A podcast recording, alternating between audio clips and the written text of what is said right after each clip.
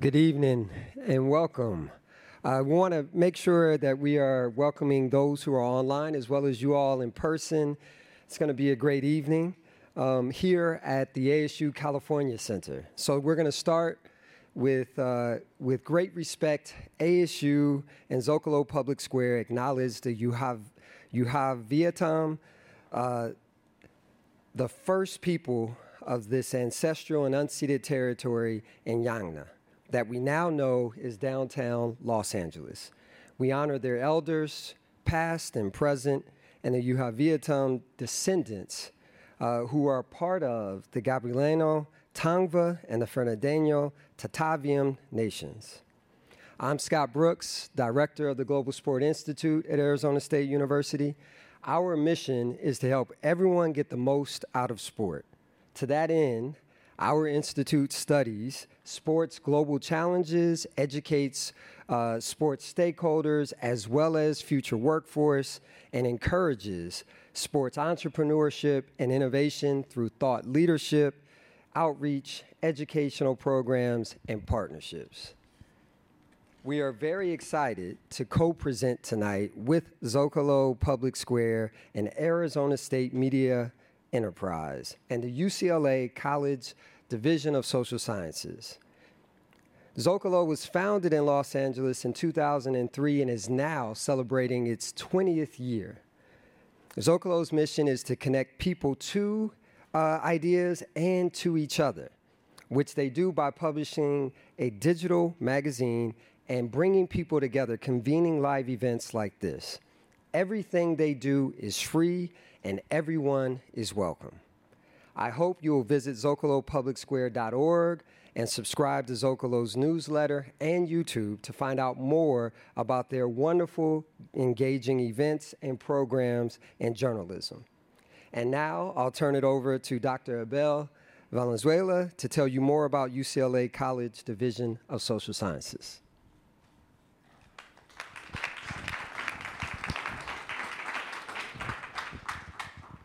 Thank you, Scott. Hi, everybody. My name's Abel Valenzuela, and I serve as interim dean of social sciences at UCLA. I've been at UCLA for over 30 years, and I've engaged with multiple partners in different spaces across the globe, and of course, here in the city of my birth, Los Angeles. And I'm honored to partner with Arizona State University Global Sport Institute and Zocalo Public Square for tonight's program. The social sciences at UCLA encompasses over 19 departments and an almost equal number of research center, centers where you can find faculty, graduate, and undergraduate students engaged in teaching, in research, and in service. The social sciences at UCLA aims to engage, to impact, and to make a difference, and we do so with data, with empirics, and through scholarly engagement. We take this role very seriously and with the rigor and attention that science demands. I'm honored to lead UCLA's largest division and to introduce to you our moderator, Dr. Rudy Mondragon.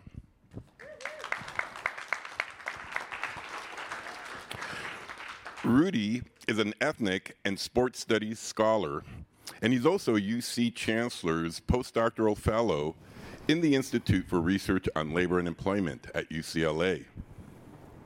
He studies often dismissed sporting spaces of resistance and, I'm really proud to say, the political economy of boxing. His research has been featured in ESPN, Bleacher Report, CNN, the New York Times, Remezcla, Me Too, and the documentary La Guerra Civil. In the past two years, I've learned a lot, a lot about this sport, and I thank Rudy's keen insights. And I'm also very, very proud to serve as his faculty postdoctoral mentor. Over to you, Rudy. Thank you so much. Um, welcome everybody. It's, I'm excited to moderate tonight's conversation. Um, and so, with that, let's go ahead and meet our fantastic guests. Um, let's do this.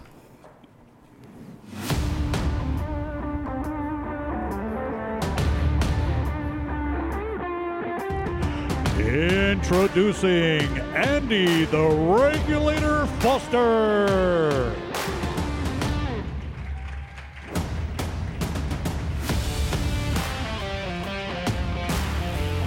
Sergio the Latin Snake Mora.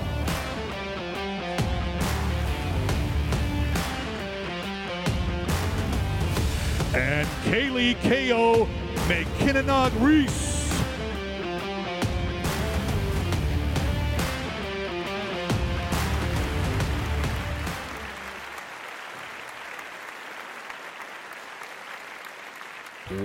Wow.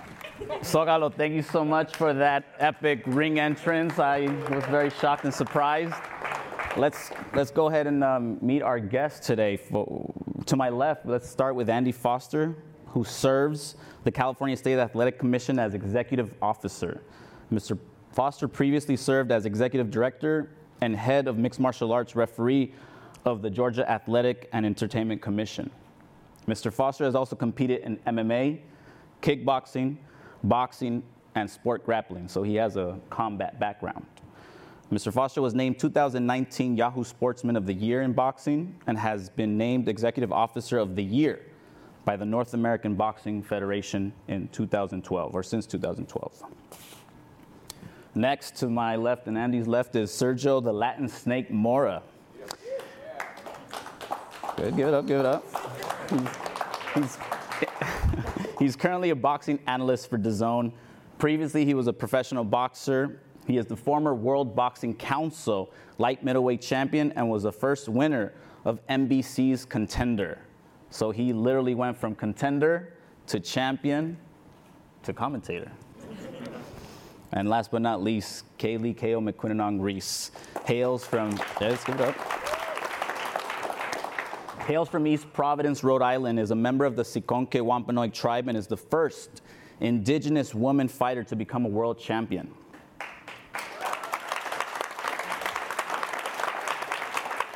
As a pro boxer, Kali has attained six world titles in two weight classes, made history when she participated in HBO's first ever women's televised match in 2018.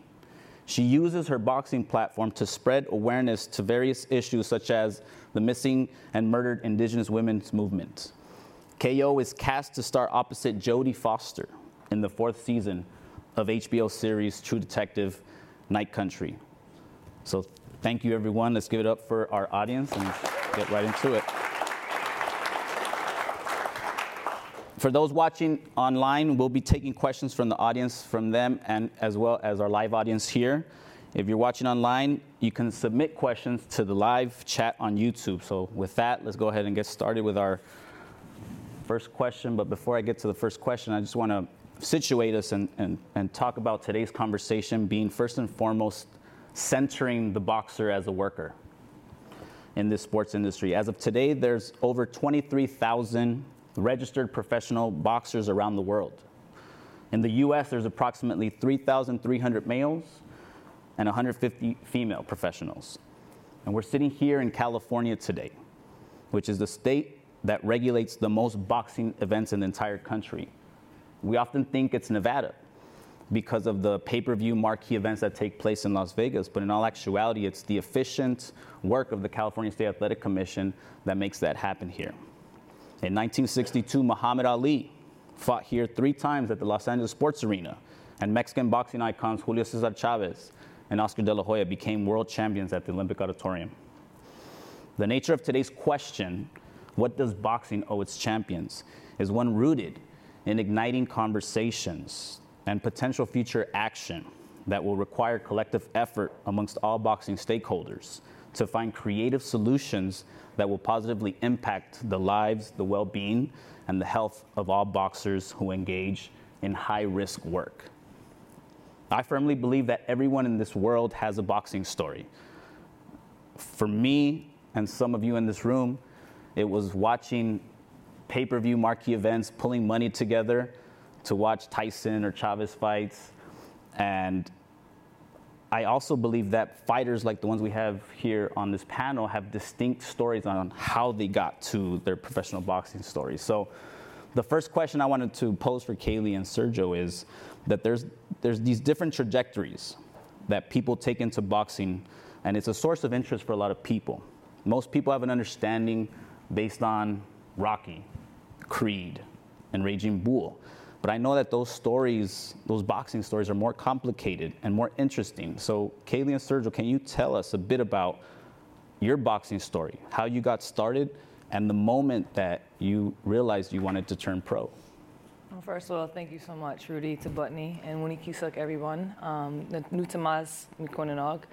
Um, uh, Natuswis Mikonanog, Nutamas, Providence, Rhode Island, which means my given name is Many Feathers, Many Talents. And I'm from the Seekonk Wampanoag tribe from Providence, Rhode Island.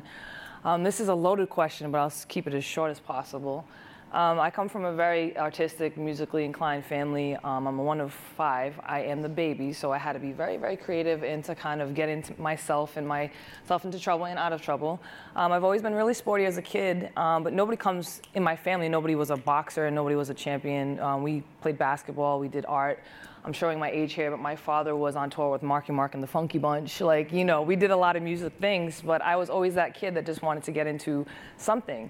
And the solo aspect of boxing has always been so intriguing because in a team sport, if you have a bad day, you can have a sub. But in boxing, it's, it's very you have to be very self-accountable. And coming from a mixed background of being Cape Verdean or black and indigenous or Native American, not really knowing where my footing was, it was really hard to find where I fit in. And I was always trying to fit in. Now knowing I was kind of wasting energy, just kind of just taking the path given to me. So when I was really young, going through a few things, I just really wanted to fight. But um, I had this one guy that was actually a wampum jewelry maker by the name of Domingo Tall Dog that I found out was a he's an indigenous man from the Narragansett tribe, was also a fighter. So I bugged him all the time to we used to go to his um, wampum jewelry stand-up powwows and like, can you teach me some moves? And in his very Rhode Island accent, he would tell me, yeah, you know, you don't really want to be in a boxing ring. You don't be a girl. You want to do girl things. But I was very persistent, which was one key factor that I was supposed to be a fighter. Repetition, repetition, repetition. Long story short, I finally convinced him to come to the house and show me a few things. And honestly, it was love at first punch. And it was one of those things where I went to the gym. I went to Peter Manfredo Jr.'s gym. sorry, sorry. We'll get to that. We'll, we'll get, get, to, to that. that. um, I, I, got to that gym, and it was on a hot day, and I had somebody else telling me what I should or shouldn't do, which was, you don't want to be here. You want to be in the beach. Again, Peter Manfredo Sr. with the, you don't want to be here. You want to be doing this. And um, it was one of those things where I don't have a beautiful story where I sparred and it was sparks and I you know, knock the girl out. I got beat up my very first smoker fight, which was a non sanctioned amateur fight. And it was one of those points in my life where we always have those points in our life where we could take that hard left or that hard right. And it was one of those things where this isn't for me, I just got beat up, this is crazy. Or how do I make that not happen again? And that was kind of the first bell that rang in my head where I want to figure this out. I have to figure this out. And coming from the background and the warrior background that I come from and not really again, knowing where my place were, was in the world at that point in time, so young. I was around 14 when I started, uh, when I walked into that gym. And it was never, I don't want to do that, let's find an easy way out. It was, okay, how do I make that not happen again? And then it was just, you know, I had to work my way up. I wasn't born a per se fighter boxer. I never had an amateur style background, especially coming from the female aspect of boxing. In 2002, it, women's boxing was at a weird place, and we also didn't have women's boxing in the Olympics until 2012. So there wasn't a future that I could foresee. So I had to learn how to fight, and I had to learn my place in that world, especially being in a male-dominated world. And then kind of the rest is history.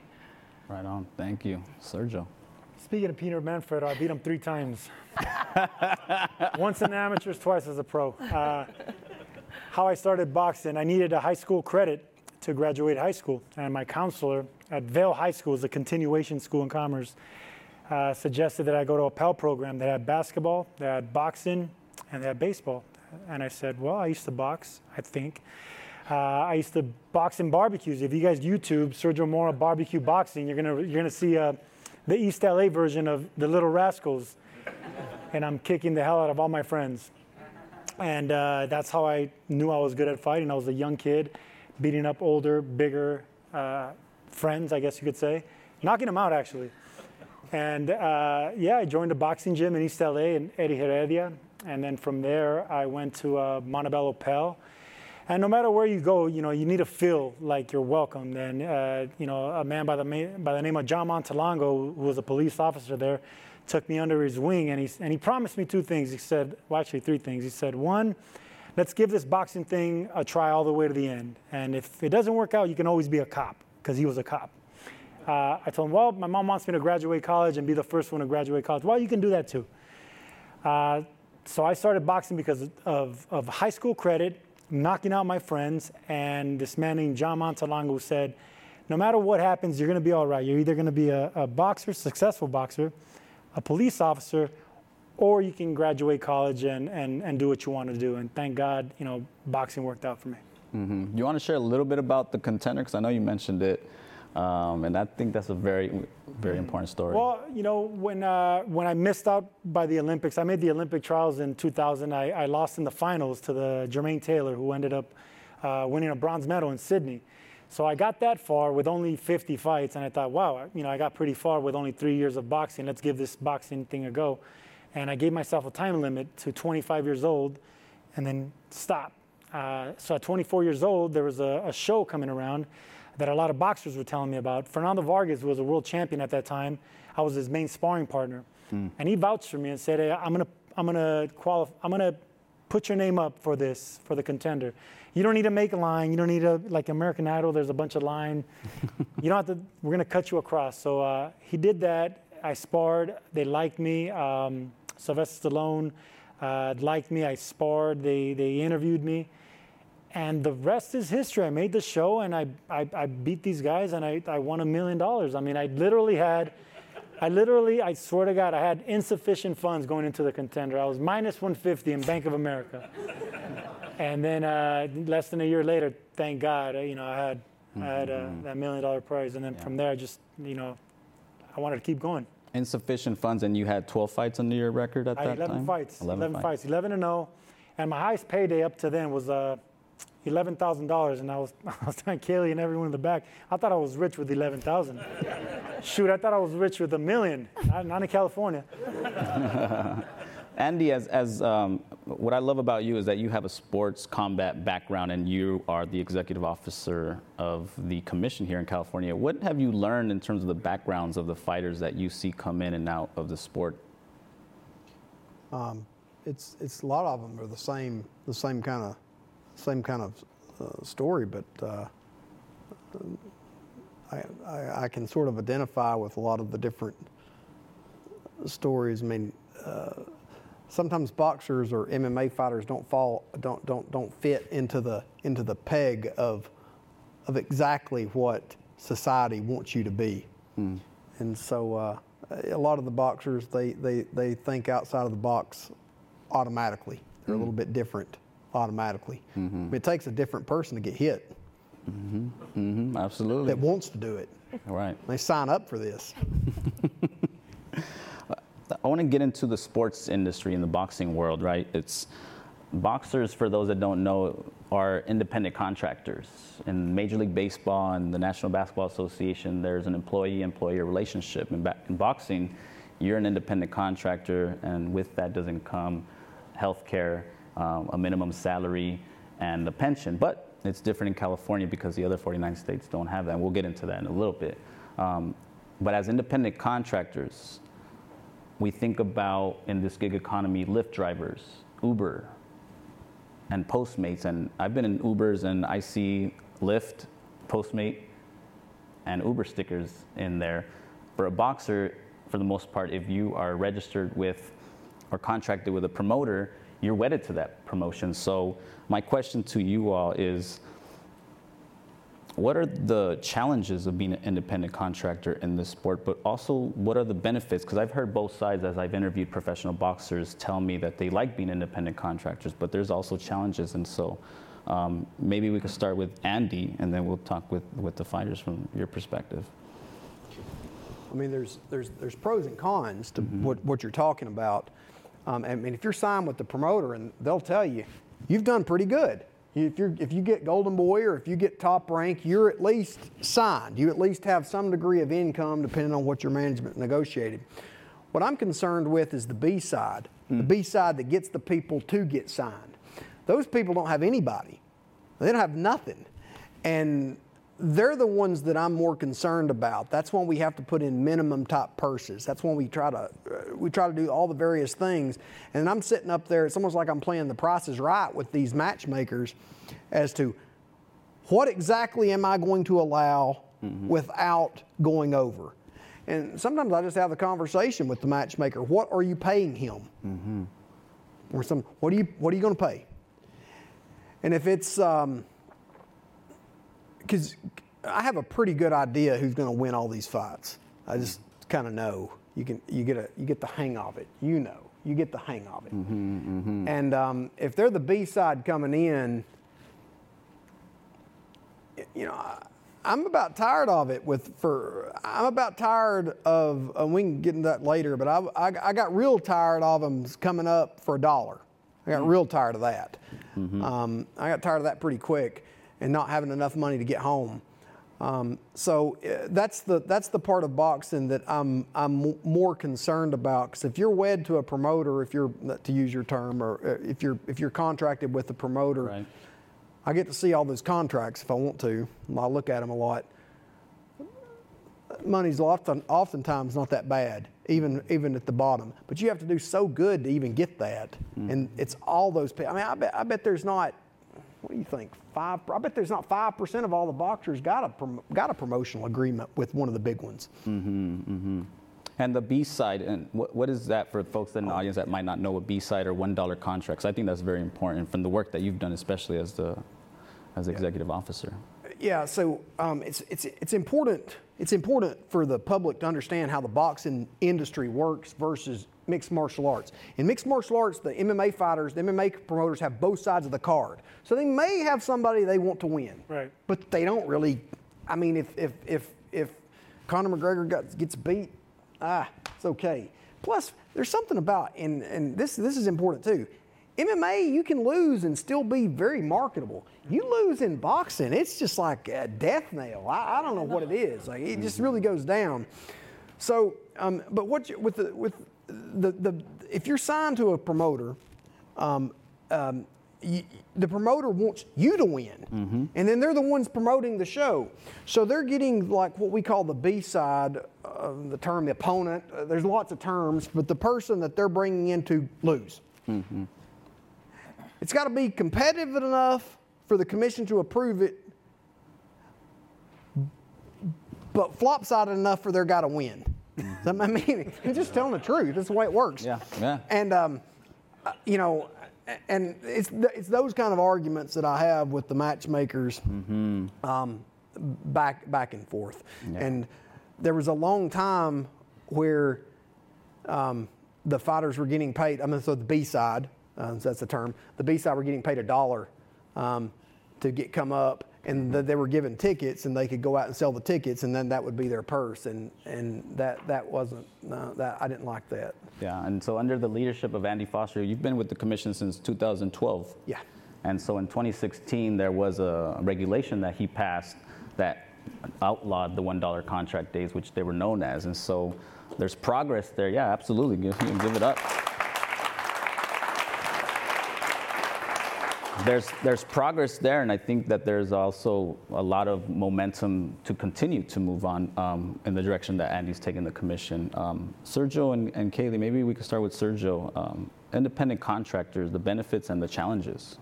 Well, there's uh, a lot of benefits. Uh, after I won the contender, uh, the first thing that uh, you know, good people in my in my corner, a producer uh, from the show actually. Adam Briles, he told me before you even fight for this million dollars, I, I advise that you get incorporated. I had no idea what that was. Uh, I, I, I advise you to get, you know, a financial planner, an accountant, start thinking about, I'm like, well, let, let me win the million dollars first, you know? Because no, you got to do it beforehand. So I, I, I, would, I would really, I would really want to focus with fighters that, that they don't know that they're going to make money until they make it, you know, and, and, and then when they do, they usually fall behind on taxes because they don't know where to pay their taxes. They don't know how to apply for it. These are all things that don't get taught, You know, we learn how to fight, and then that's where the middlemen come. That's where the, the people that aren't supposed to be in your team come in, and they said, "Oh, well, I can take care of that, and you should hire this guy, and you should hire this attorney, and you should," and, and that's where everyone starts putting their fingers in their pie. There's no union in boxing. There is no protection for the boxer. There's only their uneducated trainer and their uneducated, you know, cut, cut man. From there, that's where everyone with a suit wants to come in. And the more money, the more sharks.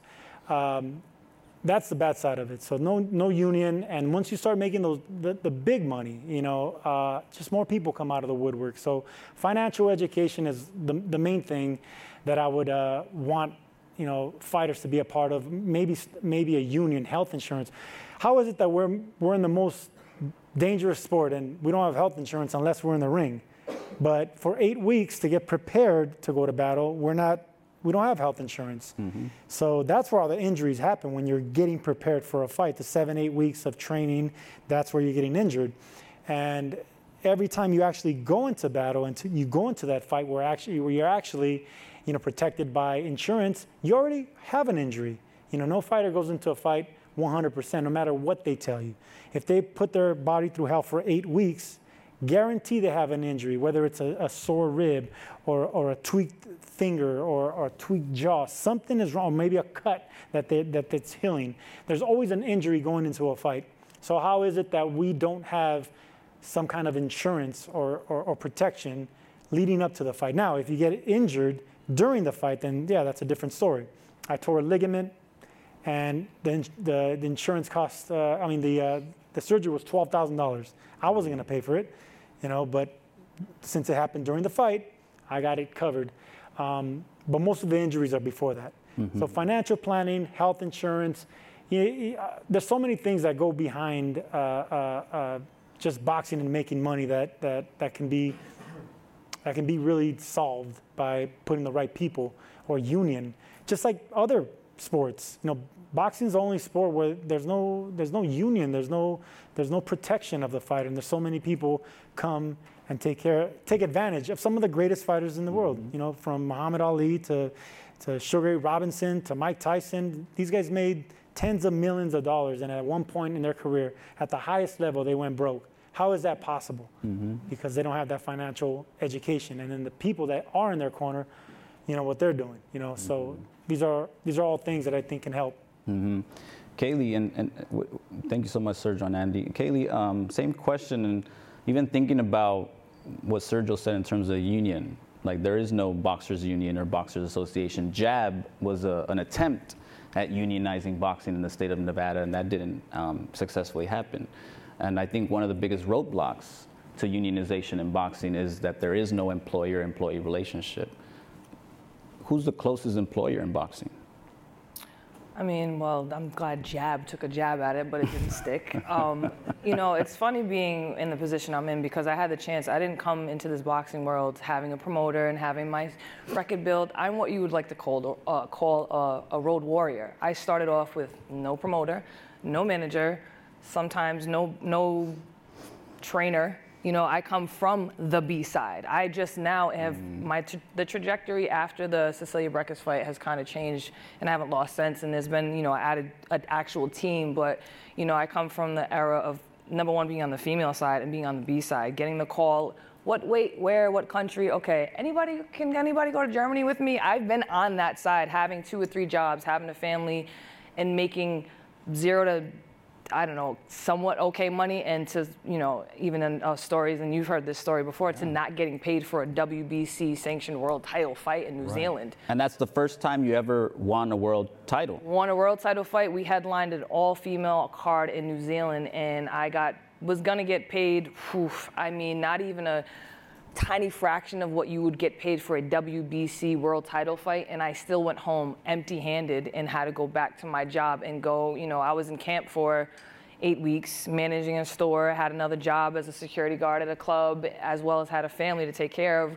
Traveled all the way to New Zealand for 10 days, 10 days out of work, and fought one and then still didn't get paid. So these are the things that like number one financial backing like there's no guarantee. There's other rules and regulations that we could get into as far as once you step on a scale if something happens you have to get paid. Those are like little details that you can get into, but we take risks. We walk in there, there's no telling whether we're gonna come out of there. And if you talk to most fighters, not the Instagram fighters, the actual real fighters, we get in there and we don't know if we're gonna make it to our families. I don't know if I'm gonna make it, and we don't we don't think like that. I don't say I don't know if I'm gonna come home. We just we want to go do our job.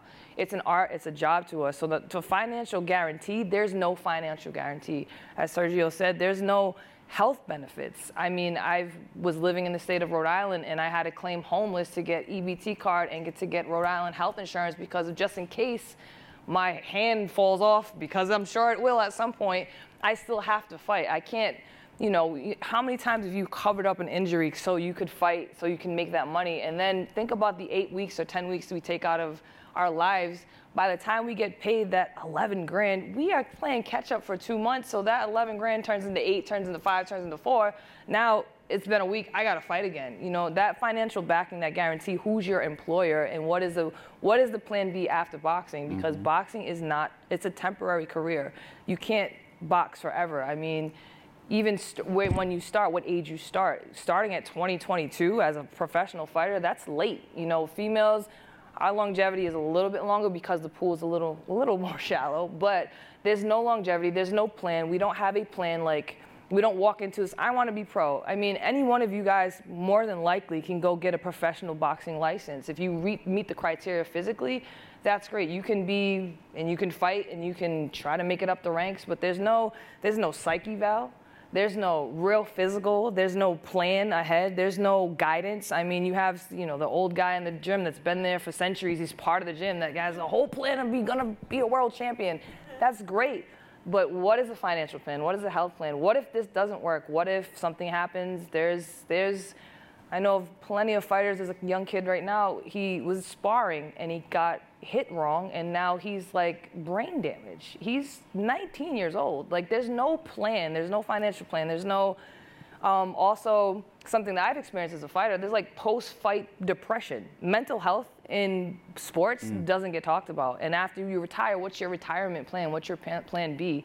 There's, I mean, we can go on forever, but like just some of those things experienced as a fighter, especially being on the B side mm-hmm. and having to play catch up, having the balance jobs, having negative accounts, having to do all kinds of things to meet ends meet, as well as being on the female side.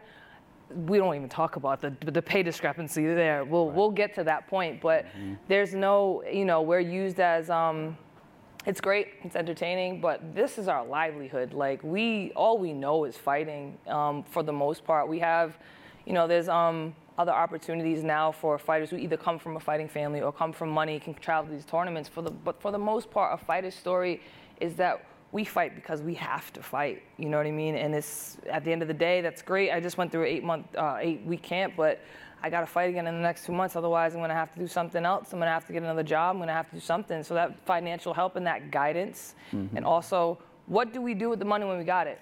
do I buy a bunch of gold chains? I don't know. Do I buy a car? You know what I mean? There's like not a plan as, as, far as how to handle finances and how to pay taxes, so you don't get that that you know those taxes and everything else kind of catching up with you. Out of curiosity, because I've talked to other fighters, and it's not uncommon for fighters to work multiple jobs while they're toiling as boxers. So, would you be okay with sharing some of those multiple jobs if you did have some of those jobs as you were coming up the ranks as professional boxers, Sergio and Kali?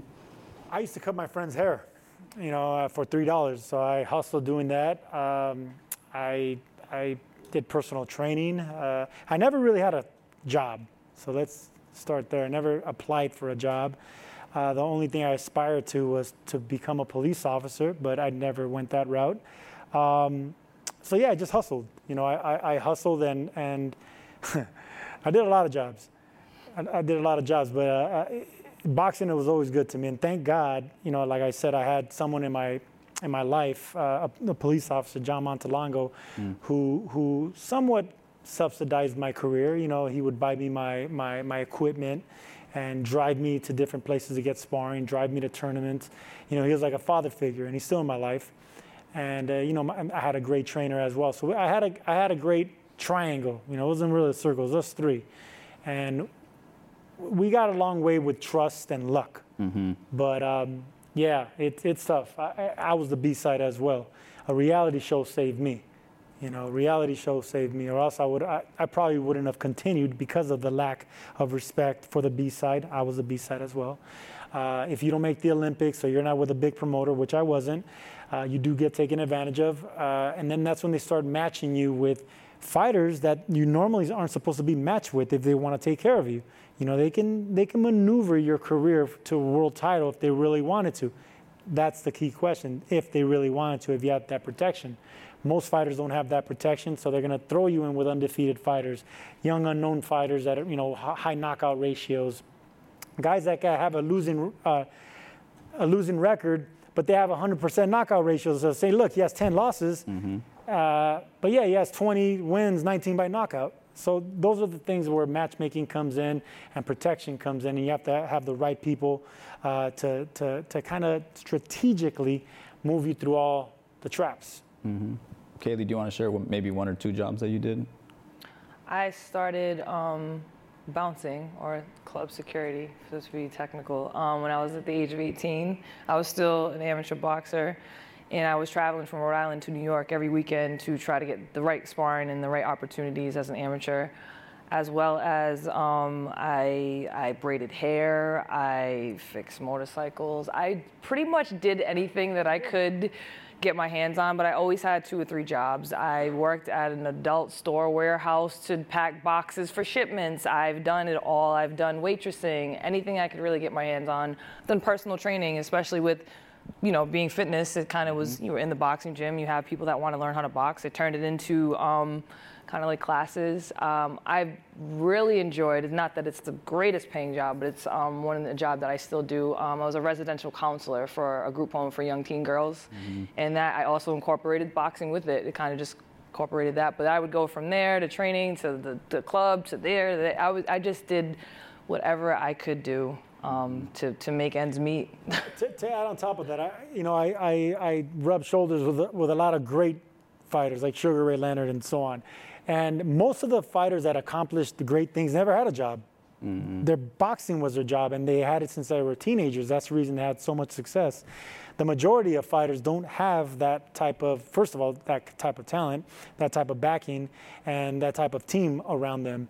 Uh, so yes, you do have to kind of be, you know, hustle or be versatile with your time, and and mm-hmm. and, and you're not going to be a full-time fighter. Those fighters that are actually full-time fighters, that's that's a luxury.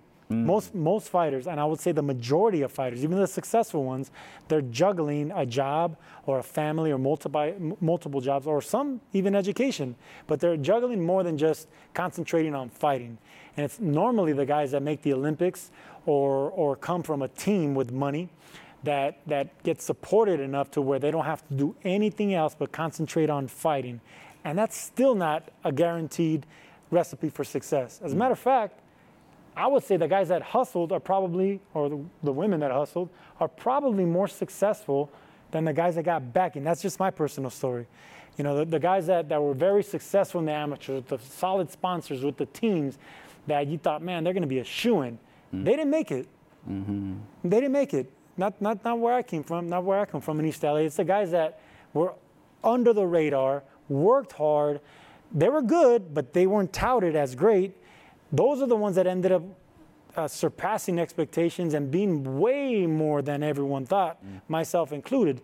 Uh, so sometimes all the talent and all the team and all the luck in the world still is not going to give you that golden path to success. Right. And hustling's still the best. We're, we're, in, we're in California, and I really want to highlight how distinct and unique California is compared to the other 49 states that regulate boxing. Because just a reminder for everybody here, there's no unified commissioner or central governance in boxing. So Montana, New York, Florida, Texas, California, they all regulate boxing differently. Um, but the one thing that makes California unique from all the other states is that there is a California professional boxer's pension. So, Andy, I wanted to turn it over to you uh, to talk with us about what is the pension and how is it funded, and then we'll turn it over also to Kali and Sergio. Yeah, the, the California Commission uh, legislature created 1982 the, the pension program. Um, it's funded through um, uh, the ticket assessment on the promoters. It's 88 cents a ticket. Um, you have to fight 75 rounds in California at scheduled rounds. Sergio Mora is vested. Uh, he's got a he's got a pension statement. Right. Um, yeah. So if you fight in California, you're out with us. Uh, by the time when you turn 50, you can you can get your money. Um, and to, to Sergio's point, he was talking about the financial literacy that kind of goes with this. I was talking with Chairman Villegas, and one of his big initiatives he was talking about the other day was uh, he wanted to do like get get together and figure out a financial literacy class and see if the fighters would come to it. Now I don't know if they'll come, but we're going to put it together and see. Maybe you can help us get the word out. We're going to try to see if, If you we build get the it, word we out. will come. yeah. Require it. So um, it's something he wants to do. So uh, we're gonna we're gonna try to make that happen. Right, and I mean that the financial literacy part is so important. Um, and talking with Timothy Bradley, uh, Bernard Hopkins, and other fighters who have done things similar to Sergio, um, incorporating themselves, um, having an LLC to be able to write off taxes and things like that is so important. But if you don't have a team around you that can give you that information, then fighters won't necessarily go that route in getting organized. Um, from a fighter's perspective, what does a pension mean to a fighter that is actively pursuing a career in boxing and in retirement? Well, it's, it's very important because no matter how much money you make as as a fighter, um, it's bound to dwindle away. You know, every, fighter has you know uh, trainers and managers and advisors and lawyers and, and nutritionists and strength trainers and blah. Everyone has their hand in their pocket when they're making money. But when they're not making money, they have to live off the money they made, and that slowly dwindles away, just like everything else as well. Uh, health insurance is a, is a is a big factor because I never had health insurance uh, my entire career, and dangerous sport never had it. Never had uh, 401k. I never had uh, any plans or resources to, to to head me in that direction. Thankfully, I had good people that I met on a reality show and and and and through other fighters that I know that put me in the right position to get incorporated, to put aside a, a, a SEP IRA, to, to, to be my own boss and 1099 my trainers, 1099 everybody that's in my in my in my team. And that, that's not easy because No, sometimes not. your team members are like family. How do you tell someone, hey, They are family. 1099? I tell them this is business, mofo. Straight up. and there's you know water and blood don't mix you know so uh, and we bleed a lot uh, so yeah these are all things that you wouldn't know unless somebody and it's real easy. It- that's the thing rudy. It- it's real easy. All you need to actually find somebody that could explain it to you and and make it real and elementary to, to boxers. You can literally save money on everything that you do because you're self-employed. You can start an s corp and just your clothes your dinners, your entertainment, anything you can write off. And these are all things that we don't know about.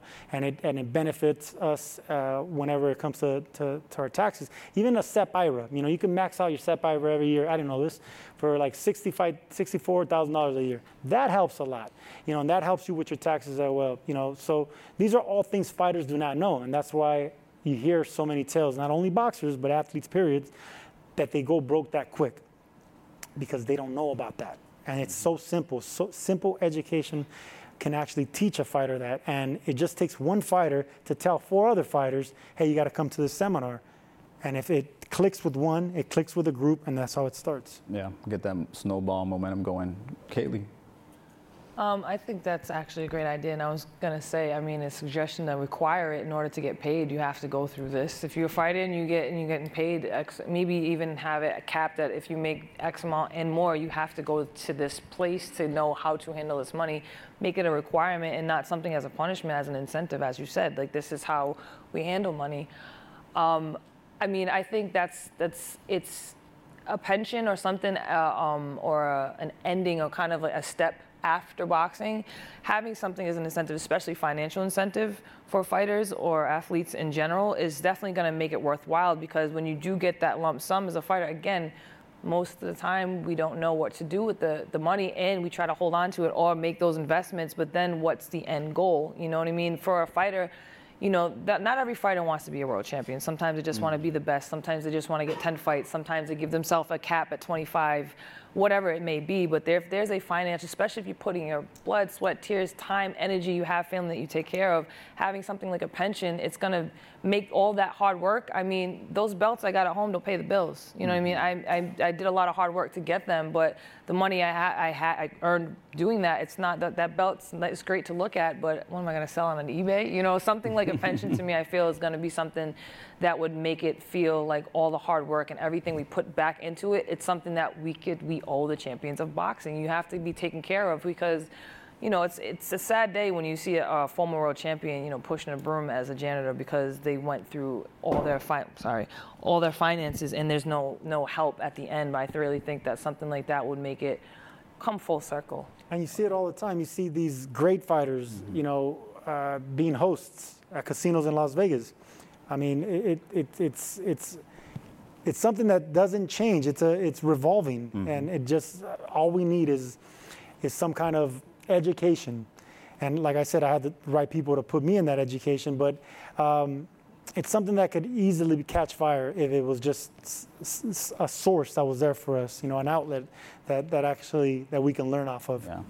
There's so much good here that we're, I mean, we're talking about, um, we're gonna now take um, some questions from the audience. And so we're gonna move on to some questions from online world, but also if anybody has a question, there's a microphone over there and they can pose questions to the panelists. Uh, so, our first question comes from online. What one thing would you tell your younger self when you began boxing as a key piece of advice for your younger audience who look up to you? Mm-hmm. Keep your hands up. Keep your hands up. In and outside of the ring. I don't know if you wanted to. I said this on an interview upstairs.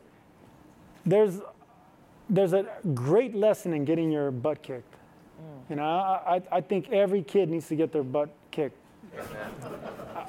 it teaches you humility. It teaches you respect for another person. Teaches you that you're fallible. Teaches you that you need to work hard and keep your hands up. Mm-hmm. There's a lesson in getting your butt kicked. Yeah. Do we have a question here? So uh, my name is Gregory Puente, Greg Puente. I'm former California super featherweight champion with 19 professional fights. Mm. I'm also currently a volunteer for the California State Athletic Commission under Andy. So I'm one of the recipients. I think I was the first one to kick off the Lost Pension Fund. And by God's grace, I want to thank the whole commission because I got mine. And there's a lot of fighters that. So my question is, what what can we do about certain programs for the fighters that are unaware that they have it? I I kind of volunteered to locate some. I go to a lot of events. I attend everything here in California um, Hall of Fames, meet and greets. I just went to one last week. I fought Sugar Shane Mosley, um, and he invited me to his mansion two weeks ago, and I promoted some stuff there. So I'm really involved in the sport, but uh, I see at these events these former fighters and the the need for everything. I mean, they're just literally dying, and uh, I won't mention names, but I'm willing to to help if we could start implement some kind of programs to get them um, I mean, they need health insurance, like like you guys mentioned. They need health insurance, um, funds, um, direction. They need uh, friends. I mean, it's just they're really suffering. So yeah. I, I, would like to step up personally and help out because I'm very very proactive um, in in that arena. Um, and so my question is, uh, is there any way we can start to to implement some kind of location to find these fighters that are unaware that they have money? I've, I've, I've, we've already got we got an investigator being hired. Mm-hmm. That's going to be the it's going to be his or her job. Transfer the stuff to the Division of Investigations. They're looking, and we found a whole bunch of them. We found we found a lot of them. We're getting the list knocked down. Um, work with the Mexican consulate because uh, a lot of our, our, recipients, not all of course, but a lot of our recipients are Mexican nationals, mm-hmm. and um, the World Boxing Council has helped us a lot with that because. Mm-hmm. Um, is a true story, believe it or not. This just happened just the other day, just actually two days ago. I didn't didn't know this, but if you mail a check from California to to, the state, to Mexico, the fighter has a lot of hard time cashing that check in Mexico. I'm not exactly sure why, but they can't they can't cash it. Hmm. So uh, we're trying to figure out a runaround in the World Boxing Council. We've had this before where they have uh, cleared the money and then got the money to the thing on behalf of uh, the mm-hmm. commission. Uh, so we may have to do something like that. Uh, the consulate's also willing to help us. We're looking at something like that. But uh, we're, we're working on it, and uh, we want to get everybody. And I mean, look, this is a good forum for it. Mm-hmm. If you fought 75 rounds without a break in service, uh, we're we're working to try to get try to get you your money. Mm-hmm. And the the list is on the website. You can call the office And um, also another regulation moving forward, not going backwards, but moving forward, is we're going to get rid of the break-in service requirement. So it, Oh, that's great. if you if you just fight 75 scheduled rounds in California, you will be eligible. And that's scheduled rounds, and that's that's possible. We have a lot of fighters. You mentioned 3,200 um, of of uh, uh, across the nation. California's got 1,200 of those. Wow, wow. And I think the academic, um, as an academic, as a professor, it's also one of the responsibilities and charges that I want to take um, in terms of helping with the outreach and really educating audiences about what, what it means for the boxer to be first and foremost a worker. Um, and so I think the, building those worlds together, academics, policymakers, um, and all boxing stakeholders, it, it requires this collective effort. Uh, two questions. One, what kind of responsibility do the organizations like WBC, WBO have to take care of these fighters? Any fighter that would fight for, for a belt. Um, second question, what uh, probably more so for you, Andy, what would be the likelihood of some type of collaboration between state athletic commissions from different states?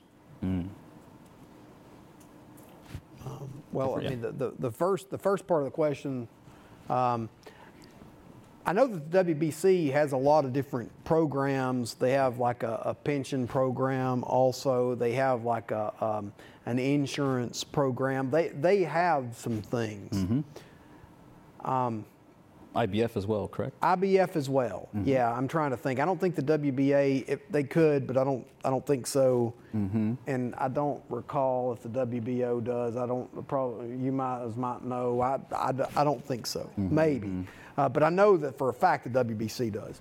Right. Um, and then with uh, the collaboration with the other state athletic commissions, um, I mean, I, I'm open to it. But I mean, you've got to want to do it. You've got to want, uh, want want to do it. And um, the pension fund here in California has been um, uh, passed since 1982. When the Ali Act was passed, you'd probably know the date better, but the, the Federal Trade Commission put in that the commission should I mean, look at doing a pension fund for the California's the only one that That followed. so um, California is unique in a lot of lot of ways um, uh, across a whole variety of spectrums, and boxing's not uh, not any different than that. California puts a lot of focus on on combat sports, and you have consumer affairs back in the commission on all their plays, and you have a commission that's pretty engaged, and they're always uh, focusing. And we have chairman that comes to the fights. People care here, um, so. And I can say that from the state of Georgia, not trying to knock, I've run the Georgia Commission for a long time. I'm not sure the appetite is there in a state like Georgia to to, to follow up with for, for boxing. Not that not that people don't like boxers there. It's just it's uh, not not the same degree of appetite. Yeah. And then thinking about the WBC, the World Boxing Council, the International Boxing Federation, who have uh, the CARES program and pension type funds as well. Um, ideally, in a good, in a perfect world, is how do we move forward with um, not individual support programs like that, but what does it look like if we structured that type of benefit, those types of protections for fighters like hazard pay or workers' comp? Because in boxing, if you're suspended, and correct me if I'm wrong, as, as, as fighters, if you're suspended 30 days or 60 days, there is no workers' comp, there is no hazard pay. Even worse than that, um, I was uh, signed on. I signed a contract to fight for the middleweight title once against Jermaine Taylor, and another against Kelly Pavlik. I had a eight-week camp the entire time. I was ready for the fight, and a week before both those fights, the fight got canceled. So the you know ten to fifteen thousand dollars that I spent in camp, no one pays me back for that. Uh, the purse that I was supposed to earn when I was going to fight these champions, I never fought them, so I didn't get it. Uh, so there was no insurance on, on that. Uh, there, there's plenty of things that go wrong with, with, with fighters, and, and that is not going to change. But as far as as far as the the pension and the attention that it can get, social media. I mean, I just started social media a few years ago, and I wish I would have started it earlier. And the only reason I started is because I was fading off into the sunset. I, you know, my, so I, I read a quote that says, uh, "If you don't like change, you're gonna like being irrelevant even less." So I started social media. uh, but social media, it, I mean, it, it works. It, it, it really works. So if you guys really, really, the pension fund, I just found out about my pension, not you in the back right now, but literally, what, three weeks ago, I think it was when I met you, Rudy. Yeah. So I called and I said, yeah, I got a little bit of money coming. I said, all right, I can get it in a few years. You know, I'm in my early 40s when I'm 50. Thank God, you know, I, I, I don't need it, thank God. But it's enough money where, where it, it can be, it can help. I didn't know about it. I wouldn't have known about it. So a tweet will go around the world before you can put on your shoes. So are you saying that the next time you have a show that you announce for DAZN in California, you're going to make an announcement about the pension? Not if they don't pay me. We got the next question. These are our two last questions here. Hi, thank you. My, my name is Alan. Uh, to piggyback on the previous question, um, we live in one of the most regulated states in the nation, right? And given the volume of uh, commission fights, why isn't there some type of collaboration between CSAC promoters and venues to implement some type of fee structure? I mean, you, you buy a cup of coffee and someone's flipping an iPad around for a dollar or two dollars. Why can't we add fee structures to tickets or to venues or to commissioned events in California to assist with the pension program? Uh, you, s- y- and that's, great that's something that's already kind of in place, right, Andy? Yeah, I mean, the, the, the, the, the tickets are where the money for the pension comes from. It's the only place it comes from currently. Uh, the commission has some um, unique new ways that we're working on to potentially greatly, greatly increase the pension revenue. Um, and uh, we work start working on, on that in the, in the future. But um, but the, the key is this pension is totally funded by the events. The general fund is not paying any any any money from this. Taxpayers are not paying for this. This is this comes directly from the from the industry. Yeah, and you, you're working on an initiative right now where you're looking to raise money for the pension with the license plates, right? Uh, yes, that's something that uh, the commission's taking up at the next uh, next commission meeting. I talked with Chairman Villegas about it. We're putting on the agenda and we're talking about it. And the idea is, you saw those specialty plates that you've seen. There's Right. Lake Tahoe. There's lo- lots of different ones. We're looking to do something. Um, of course, it's still in the early stages, but if, if the commission approves the design, then we're going to submit it to the DMV um, and uh, um, maybe have boxing and mixed martial arts, um, a, a uh, and Muay Thai, all of our combat sports, a uh, um, something. So the revenue from those license plates purchased would help and increase the, the pension. that's that's that's the goal. that's the goal. That's the idea behind it. Yes. Right on. This is our last question. Um, hi, I'm Carlos. Um, this question is more for Kali and Sergio. Um, I train at a B-side gym, and our pros are obviously heavily exploited. Um, some of us are taken to fight like former Olympians, and they're getting paid maybe like a very low couple thousand. And our fighters get heavily discouraged to keep pursuing their dreams because obviously when they turn pro, and I think a lot of people when they turn pro, they think they're going to be world champions and they think they're going to be the best. Um, but after losing a couple fights, they become heavily discouraged uh, to keep pursuing their dreams, and even the money they receive is obviously not enough. And our boxers have to work multiple jobs, and still a lot of them are in heavy debt from traveling. Uh, some of them are contracted all the way, like in Denver. Um, so to me, it's like, what is your advice to these boxers? How can they better stand up for themselves against promoters, and how can them how can they mentally recover from the feeling of lost hope? This is a loaded question, but it's a very good question if you don't mind me. Um, That's the future uh, professor of boxing right there. well, I'm saying you came with a notepad and everything. You were prepared. I can see where he got that from. Um, like previously mentioned, me personally, coming from, you know, like I said, I didn't start off this glamorous, you know, life. You know, the trajectory of my career changed actually when I fought the HBO fight, and I haven't lost since. With guidance, with the right team, with the right people behind me, with I finally have a manager now. He started managing me back in 2016, Brian Cohen, as, as well as surrounding your people with surrounding yourself with people that believe in you. And like I think Andy, you mentioned it, like the the when you get a loss in boxing, for whatever reason, it's like, like you said, it's like a death nail. I have seven losses, but I have six world titles as well. And you might have to change your goals. You might have to make your goals as far as locally. Um, there's it's a very loaded question, but I mean, it sounds very cliche. You can't lose your hope, and the way you get to whatever your goal is is probably gonna have to change. It's gonna have to adjust with the times, maybe your location, who you're. Um, who you're around, but having people who really believe in you and having that good support system. Your gym sounds awesome. I'd love to go to your gym, number one. But um, it's a it's a very very lonely sport because even though you have those people surrounding you, you're still the only one fighting. So you know, ask those fighters in the gym, ask yourself why you do it. What is your why? You know, why why do you fight? Do you fight for likes? Do you fight because it looks cool? Do you fight for survival? Do you have to fight for financial help? I mean, you really got to find your why, and if it's if it's worth it, then do it. You know what I mean? You might not be a world champion, but you can have stories to tell, and you can feed your family, and you can maybe can lead you into something else. I, my current career right now, I'm still fighting, but I this boxing is, is a, was a catalyst to lead me into a different career, into acting. Never did I ever dream of being in acting, but it actually your your kid your boxing or what you're doing now is not it's very temporary. You know it could lead you into something else. You can lead you into speaking. It can lead you into another job. You can run into somebody that might have a different idea. So continue keep keep punching. You know what i mean? Keep those goals alive and just know that boxing can be a catalyst to launch you into something you've never even imagined. Yeah. Uh, my advice is going to sound harsh and wrong, but I've said it at a Fortune 500 speech with Sugar Ray Leonard. I've, sit, I've said it in high school speeches, and it, it resonated. I'll tell your friend, what's his name? I'll tell him, know when to give up on a dream.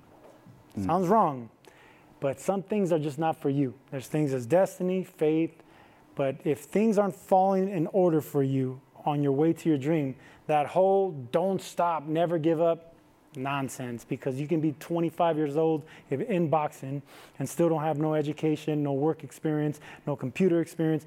And next thing you know, you're 27, 28, 20, and you don't have that and you're still chasing a dream. So know when to give up on a dream. If it's not for you, if things aren't panning out, if, if the, li- the ducks aren't lining up in your, just it's not for you.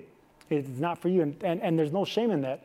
It's smarter to know that, that you, could, you tried, it's a tough sport, but now I'm going for something that's legitimate. I'm going to go for a trade. I'm going to go for a, a, a college degree, or I'm going to go for an even junior college degree, whatever. But just know when to give up. It sounds wrong, but believe me, there's so many fighters that I know that were a lot better than me, way more talented than me, that didn't make it. Honest and hardcore. everything We got to close out, um, but thank you so much to the audience here. Thank you so much for this great conversation. Uh, you'll be able to find a summary of our talk at zocalopublicsquare.org by tomorrow, plus interviews with all the panelists. You can also subscribe to Zocalo's newsletter, podcast, and social media. Andy, Sergio, Ko, again, this was great. Thank you so much. Another round of applause for our great panelists.